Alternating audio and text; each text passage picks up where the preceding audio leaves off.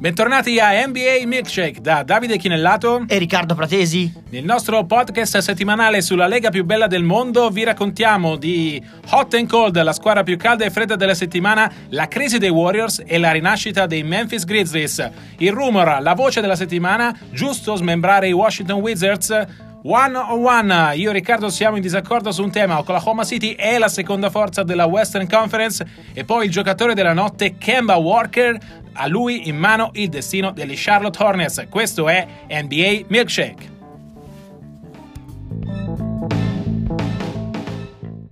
Questo è Hot and Cold, le squadre calde e fredde della settimana. Cominciamo Riccardo dalla squadra fredda e non avrei mai pensato di dirlo, i Golden State Warriors, quella che dovrebbe essere la schiacciasassi dell'NBA e che invece ha perso le ultime tre partite, ha perso cinque delle ultime sette gare ed è nel mezzo di quella che lo stesso Steve Kerr ha definito il peggior momento da quando lui è il coach dei Warriors.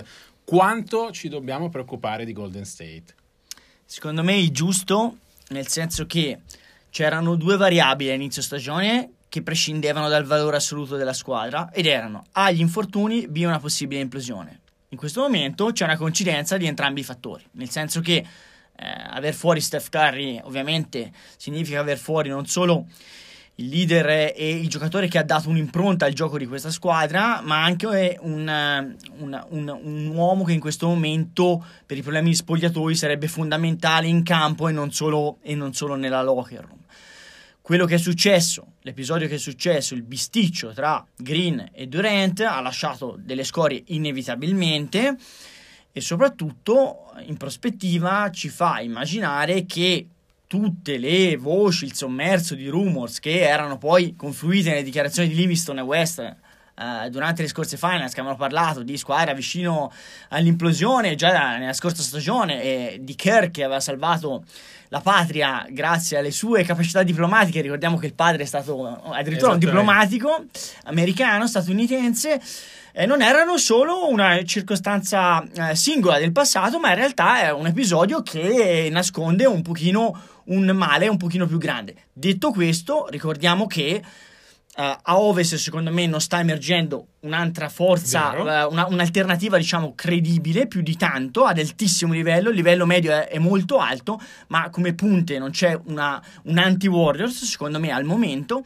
E ricordiamo che alla fine questi giocatori devono solo far quadrato durante i playoff e giocare al meglio, a quel punto diventa difficile batterli, comunque. Proviamo a fare un attimo il punto per chi magari si è perso qualche puntata. Allora, Curry è fuori per uno stiramento al linguine sinistro, verrà rivalutato sabato prossimo, sabato 24 novembre, eh, salterà sicuramente le prossime due partite che sono importanti in casa contro Oklahoma City e Portland. Poi lunedì scorso il, la querella tra Draymond Green e Kevin Durant, con Green che... Eh, tiene il possesso della, dell'ultimo, uh, tiene palla nell'ultimo possesso contro i Clippers, Durant lo affronta in panchina e Green praticamente gli dice non abbiamo bisogno di te, vattene pure, non ti interessa rimanere qui. Apriti cielo, il confronto continua negli spogliatoi, Green viene multato dalla società, quindi un intervento uh, di Golden State. Uh, Steve Kerr e Bob Myers spiegano la decisione dicendo che Green è andato oltre il limite, ma che Green è anche un pezzo fondamentale del sistema Warriors, uno di quelli che probabilmente con Steph Curry e con Clay Thompson ha costruito il, la dinastia Warriors. Uh, a questo ci aggiungiamo ovviamente gli infortuni, lo stesso Draymond Green si è fermato nelle ultime tre partite, Sean Livingston non è al meglio, in questo momento Golden State sta facendo giocare uh, dei giocatori che sarebbero a fondo rotazione. E ricordiamo che manca ancora Cousins, che sarebbe un altro giocatore che potrebbe in un momento come questo avrebbe fatto molto comodo, almeno tecnicamente. Non so se in spogliatoio avrebbe quella sua testa avrebbe fatto così comodo. Forse no, però comunque la relazione tra Green e Durant è ricomponibile quantomeno da un punto di vista di rapporto rapporti civili. I Warriors hanno preso le parti di Durant in questa situazione perché Green probabilmente è andato ben oltre eh, quello che significa essere Draymond, cioè essere questo uh, viscerale, questo passionario uh, che tira fuori sempre le sue emozioni e che grazie alle sue emozioni è diventato uno dei 20 migliori giocatori in NBA. Io penso, io penso ti interrompo, penso l'abbiano fatto anche perché non vogliono comunque pregiudicarsi alcuna chance di rinnovo con Durant, che al momento appare improbabile anche per sue dichiarazioni che vuole il massimo salariale a lungo termine e perché che probabilmente per dimostrare di saper vincere, eh, a prescindere da una squadra vincente che lo circondi, come erano già i Warriors prima di lui, deve andare altrove. Però giustamente come organizzazione i Warriors prima di abbandonare e dare un addio uh, più o meno ufficiale rompendo i rapporti con un giocatore di questa portata ci pensano non una ma mille volte. Esattamente ed è eh, per questo è improbabile, come ho letto da qualche parte nei, eh, nei vari siti, che i Warriors considerino una cessione dell'uno dell'altro. Green perché è la colonna fondamentale su cui sono costruiti i Warriors, Durant perché è il secondo miglior giocatore NBA, ah, qui possiamo discutere, però diciamo che è tra i migliori tre giocatori in NBA e ovviamente non ti privi di un giocatore così, anche se è in scadenza di contratto, anche se rischi di perderlo nella free agency a fine stagione. Uh, guardando il calendario, Riccardo, è evidente che Golden State ha due partite uh, importanti in arrivo con Oklahoma City e con Portland. Uh, in questo momento nel, nel marasma della classifica della Western Conference, i Warriors hanno più o meno lo stesso record di Portland, Memphis e i Clippers e i Thunder sono subito dietro. Forse un po' troppo presto per guardare le classifiche, però è chiaro che eh, sono due test fondamentali. Eh, quanto peserebbe sulla situazione Warriors uscire da questi test con altre due sconfitte? Ma io ripeto, sono relativamente preoccupato. Uh, è novembre, non è neanche fine novembre. Um, I valori assoluti ci sono. Um, io credo che abbiano nell'ambiente Warriors sia West che Myers, che abbiamo sempre indicato come figure chiave a livello dirigenziale, e naturalmente eh, Kerr che ha un ruolo che va oltre insomma, quello del coach, un pochino il grande stregone di, di questa squadra. Io credo che abbiano l'esperienza per gestire questi momenti, soprattutto se anche perdessero, possono sempre dire non c'era Steph al meglio siamo comunque un'altra squadra. Io non vedo anche un eventuale 0-2 come eh, un qualco- una botta che lasci il segno a medio o a lungo termine. Sì, nel lungo termine ovviamente Golden State resta la squadra di riferimento, assolutamente la favorita uh, per vincere il titolo, uh, però secondo me queste due sconfitte, se arrivassero, contribuirebbero a togliere quell'aura di invincibilità che tutta questa situazione ha fatto venire meno ai Warriors. Non dimentichiamoci che eh, dieci giorni fa, prima che cominciasse tutto questo, Golden State aveva vinto 12 partite su 13, se non ricordo male, e eh, si parlava di una regular season di allenamento in vista dei playoff. La situazione ora è completamente ribaltata. Ricordiamoci in, in estate quando si parlava di marziani, esatto. qualcuno parlava di marziani, con l'arrivo di Cousins eh, diventa quasi um, eh, una non competitiva e che errore di Silver e, e, compagnia cantante. Ecco, gli scenari sono un pochino cambiati perché alla fine l'NBA che ha una stagione lunghissima, offre sempre mille variabili, per cui non c'è mai niente di scontato, anche se poi alla fine siamo abituati, siamo stati abituati per anni alla stessa finals però, ripeto, non c'è mai nulla di scontato nello sport, basta, basta un infortunio. Sembra una banalità, in realtà è una verità. Una cosa scontata, Riccardo, quest'anno non ci saranno le stesse finals. Esatto. E non, non perché Golden State non, non, ci può arrivare, ma perché l'altra contender, vale a dire Cleveland, sicuramente non ci arriverà. Ecco, su questo non, e, mi sento di darlo per scontato. E ci potrebbe essere, visto che parliamo di hot and cold, e quindi abbiamo parlato della squadra cold, fredda, direi mm, eh, più che fredda, gelida, come sono i Warriors in questo momento ci potrebbe essere una squadra nuova ai playoff rispetto allo scorso anno, una squadra nuova che però ha una vecchia conoscenza della post-season, i Memphis Grizzlies, 4 vittorie consecutive, 11 vinte, 5 perse, alzi la mano, chi l'avrebbe detto eh, prima della, della, prima palla 2 che ha aperto la stagione. Io tengo la mano bassa perché li avevo indicati eh, nella fascia bassa, nel senso di squadre che aspirano ad andare ai playoff, ma deve andargli tutto bene per dirvi Memphis per me a inizio stagione era a livello di Dallas. È evidente invece che uh, con JB Bickerstaff uh, e con Mike Conley e Marc Gasol che sono tornati ad essere uh, due colonne portanti di una squadra, è evidente che Memphis ha trovato le carte giuste e che adesso sta dimostrando di essere quasi quello che era nell'era del grit and grind. Una difesa tra le migliori in NBA, un attacco che attorno ai due giocatori chiavi è rifiorito e soprattutto oltre a Conley e Gasol c'è molto di più. Hanno pescato bene al draft con Jackson, hanno pescato bene con Garrett Temple che si integra alla perfezione in questa filosofia di Memphis, di lottatori eccetera eccetera. Hanno trovato Kyle Anderson, giocatore molto adatto a far cambiare un po', a dare più risorse a Bickerstaff. Resta, e qui eh, non dico nulla di nuovo, eh, Chandler Parsons adesso è fermo per infortunio, però insomma eh, diciamo che resta l'alieno nel senso di estraneo a questo gruppo che sta decisamente sorprendendo. Ma guarda, mh, mm, È una bella storia questa di Grizzlies perché a volte si pensa sempre che i rafforzamenti passino attraverso i grandi nomi e non è necessariamente così. Eh, posso portare la mia testimonianza personale perché ho conosciuto bene Garrett Temple a Sacramento, mi ricordo quando arrivai ero il primo a essere scettico e invece è giocatore, è una presenza straordinaria in spogliatoio, un veterano, uh, forza coesiva all'interno dello spogliatoio ed un ragazzo che difende fortissimo esattamente quello che uh, è la specialità della casa a Memphis.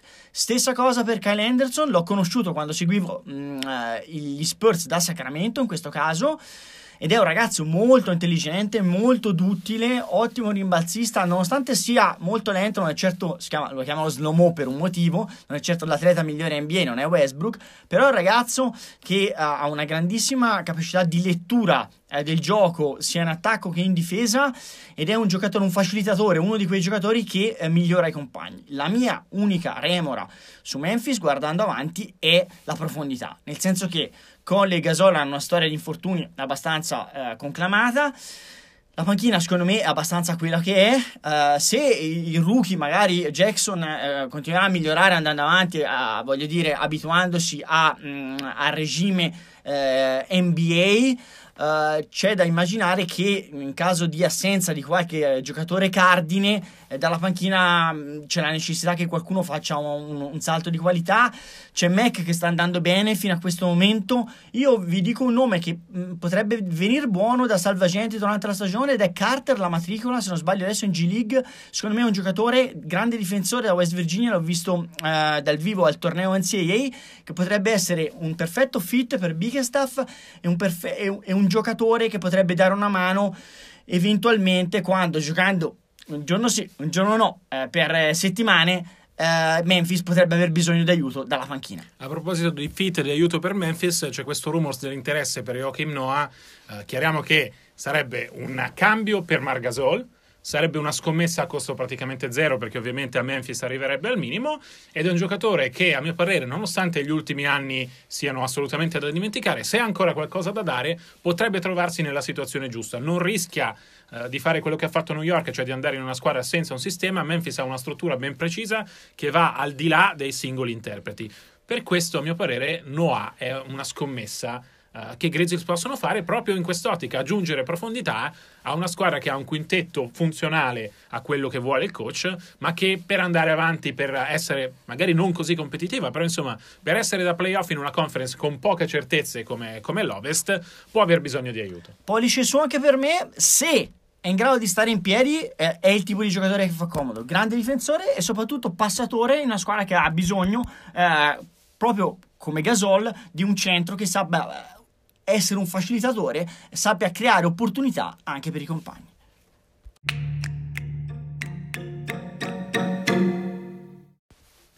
Questo è il rumor, la voce della settimana. Andiamo a Washington perché nel disastro, nel fallimento annunciato dei Washington Wizards, arrivano i primi rumors che la squadra uh, potrebbe essere smembrata. Secondo ESPN, ma secondo tutti gli altri uh, grandi network americani, Washington starebbe ascoltando proposte per tutti i suoi giocatori, compresi John Wall e Bradley Bill. Ora, Riccardo, la situazione di Washington, come dicevo, è un fallimento annunciato, nel senso una squadra costruita male attorno a dei giocatori che non, non hanno chimica, non hanno intesa e non ce l'hanno da adesso, uh, però per Washington un ribaltone a questo punto della stagione rischia di essere controproducente anche se c'è bisogno di cambiare qualcosa e se vuole un contratto probabilmente intradabile perché uh, dopo i 19 milioni che prende questa stagione comincia l'estensione al massimo salariale a oltre 40 milioni uh, Bill e Porter forse hanno più appeal sul mercato no?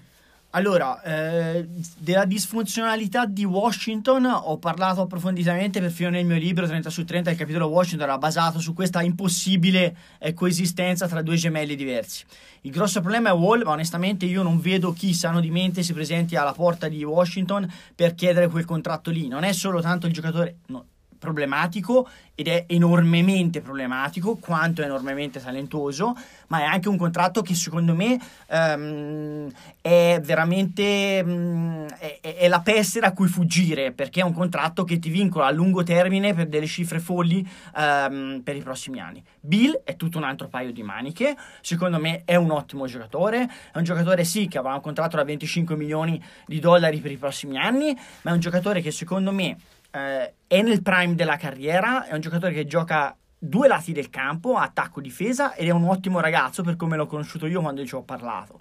A me personalmente, vi do anche un'idea, vado oltre, piacerebbe tantissimo a Portland in una trade per CJ McCollum, perché secondo me uh, con Lillard sarebbe perfetto complemento, hanno più o meno degli stipendi che sono assolutamente scambiabili, uh, rispetto a McCollum è più alto e difenderebbe meglio, quindi darebbe a Lillard uh, un ruolo offensivo ancora più ampio e una copertura mh, delle, delle proprie spalle nella sua metà campo. Porter, secondo me, è uno dei giocatori più soft della Lega. Io lo paragono spesso a Rudy Gay. Io starei lontano, non quanto Wall, ma più possibile.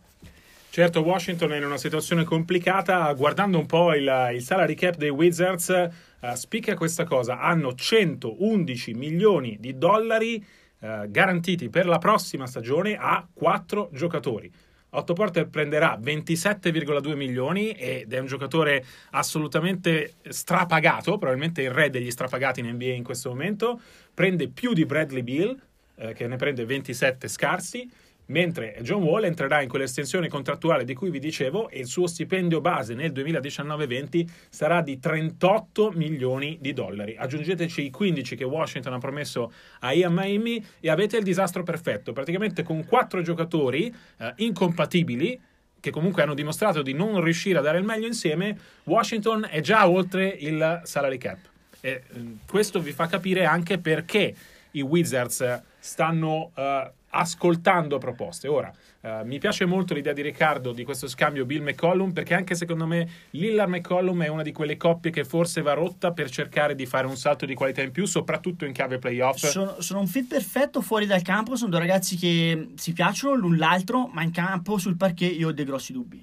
Sì, Lillard è, è, molto più eh, leader coinvolgente rispetto a Wall, che invece è un po' più si fa modo mio, seguitemi. Bill aggiungo che lo scorso anno ha fallito, secondo me, la prova di leader, nel senso che non è riuscito a prendere in mano la squadra quando Wall è stato fermo, ed è uno dei motivi per cui uh, Washington comunque ha fatto meno delle aspettative. In questa situazione attuale, um, Bill è sicuramente il giocatore più sacrificabile perché ha un contratto assolutamente intradabile. Però è giusto sacrificare il tuo miglior giocatore? Perché alla fine è il giocatore che economic- economicamente può essere uh, sacrificato per cambiare qualcosa in meglio, ma alla fine della fiera è il tuo miglior giocatore. Questa è la vera domanda. Secondo me non ci sono squadre in grado non solo di voler prendere Wall, ma di poterlo prendere. Pensate a che cosa chiederebbe Washington. Ovviamente la trade si fa con, sulla base dei 19 milioni di quest'anno. Pensate a che cosa chiederebbe Washington. Uh, deve chiedere una scelta alta e le squadre che hanno scelta alta ovviamente non lo danno. Uh, deve chiedere uno star se vuole rimanere ad alto livello e non ci sono all star uh, disponibili così e soprattutto ci sono squadre che sì hanno bisogno di una point guard, penso a Phoenix che la cerca da mille anni, ha bisogno di fare un salto di qualità, però se fossi Phoenix non andrei mai a eh, vincolare così tanti soldi a un giocatore che comunque ha dimostrato di, soff- di avere dei problemi fisici eh, nel corso della sua carriera, non, non, darei mai tutti quei soldi sacrificando uh, i miei giovani e soprattutto se fossi Washington e Phoenix bussasse alla mia porta chiederei Devin Booker. E, e mi aspetterei una risposta tipo vade retro Satana.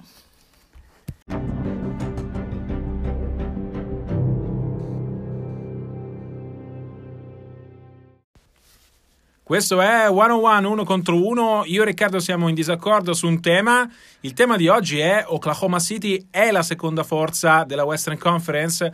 Riccardo, secondo me, eh, ora forse lo è stata prima di perdere a Sacramento e faccio mia colpa perché avevo messo i Thunder primi nel ranking ieri. Uh, è stata, va detto, la seconda sconfitta nelle ultime 12. Se guardo in prospettiva, però, vedo Houston ancora uh, superiore ai Thunder con i Rockets che adesso hanno trovato un assetto definitivo e che stanno risalendo. Oklahoma City, secondo me, uh, finché non torna Robertson, e credo che fino al 2019 uh, non lo vedremo, ha dei buchi in difesa che né Ferguson né Diallo, che pure sta crescendo bene, uh, sono in grado di, di colmare. Aggiungiamoci che nella striscia positiva si era visto un George meraviglioso, che ieri sera però contro Sacramento al ritorno di Russell Westbrook dopo sei partite di assenza eh, l'intesa tra i due eh, diciamo che è migliorabile. Se riescono a fare questo passo di qualità va bene i Thunder possono essere la seconda forza. Se invece Westbrook continua a giocare da solo o quasi eh, beh, vedo Houston comunque superiore nonostante eh, la partenza ad handicap e io mi prendo i Thunder dico che all'assenza di Westbrook sono sopravvissuti alla grande, addirittura oltre ogni previsione. Questo fa capire quanto sia coeso quel gruppo. Dimostra una volta di più che alla fine Russell in quello spogliatoio ha predicato comunque bene. Um, e dimostra, secondo me, che alla fine il mercato uh, dei Thunder è stato forse migliore del credito che gli, ave- gli avevamo dato all'epoca. Insomma, Schroeder, per esempio, con tutti i suoi limiti, era diventato un peso per gli Hawks l'anno scorso, e invece per adesso è stato un valore aggiunto in assenza di Westbrook per una squadra come i Thunder.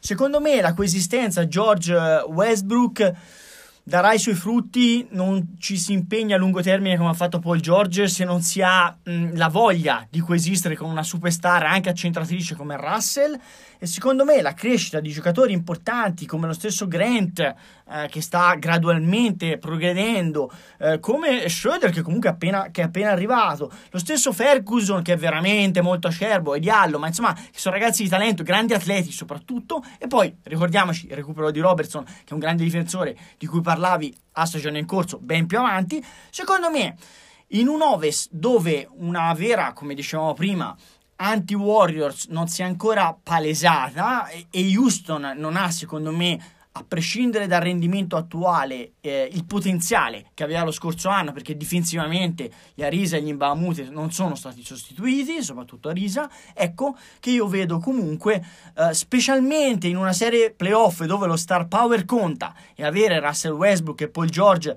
in una serie può fare la differenza, io vedo Oklahoma City come poss- non dico come scontata o probabile seconda forza, ma come possibile seconda forza ovest. Perché no? Allora, non fraintendiamoci, ovviamente, come, come dicevo prima, li ho messi primi nel, nel ranking. Uh, hanno perso male a Sacramento, secondo me. Uh, ci sta che ci sia qualche gara di assestamento dopo il ritorno di Westbrook, che comunque uh, è mancato per sei partite. E i Thunder avevano trovato un bel equilibrio. Se devo guardare la big picture, però, secondo me, Houston Uh, adesso è super- cioè, in prospettiva è superiore ai Thunder perché ha trovato il giusto assetto dopo essere partita male, perché la difesa è vero che non sarà quella dell'anno scorso, ma sta mostrando dei miglioramenti e nelle ultime partite è cresciuta tantissimo, perché se parliamo di star power, da una parte ci sono Westbrook e George, ma dall'altra ci sono James Harden, Chris Paul, c'è eh, Clint Capella che sta crescendo tantissimo ed è secondo me la chiave di svolta eh, dei Thunder e c'è Eric Gordon dalla panchina che può fare eh, la differenza. Capella, Adams, eventualmente in una serie preparate le scintille perché ce le immaginiamo fin da adesso. Assolutamente.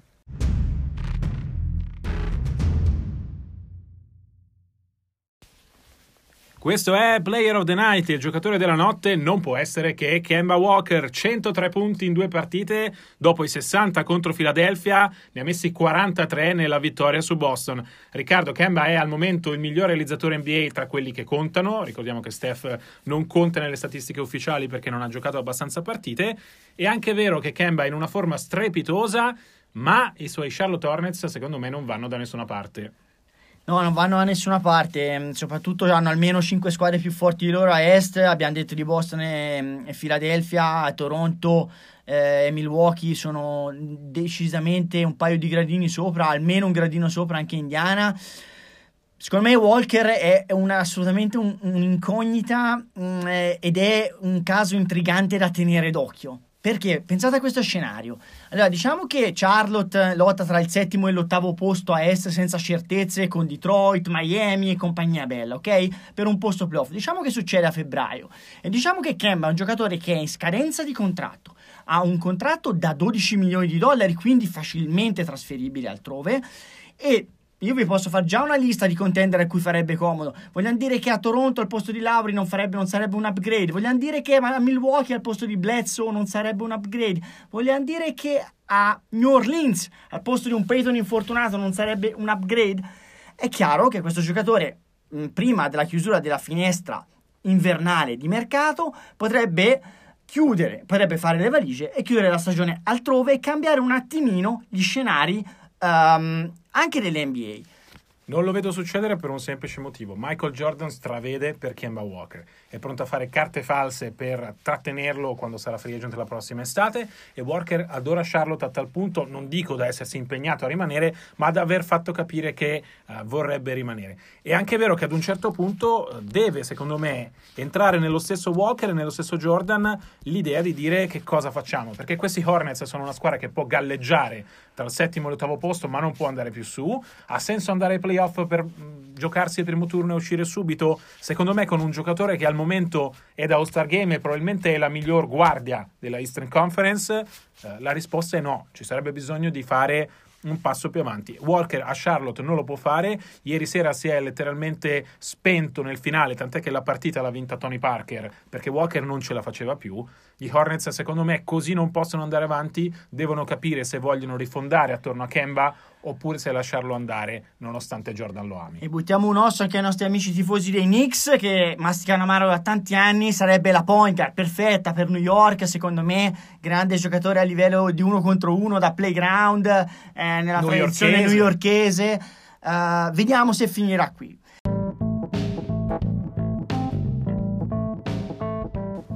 Nel frattempo è finita la seconda puntata di Milkshake vi ricordo i nostri profili Twitter, at Davide Chinellato, at rpraz75.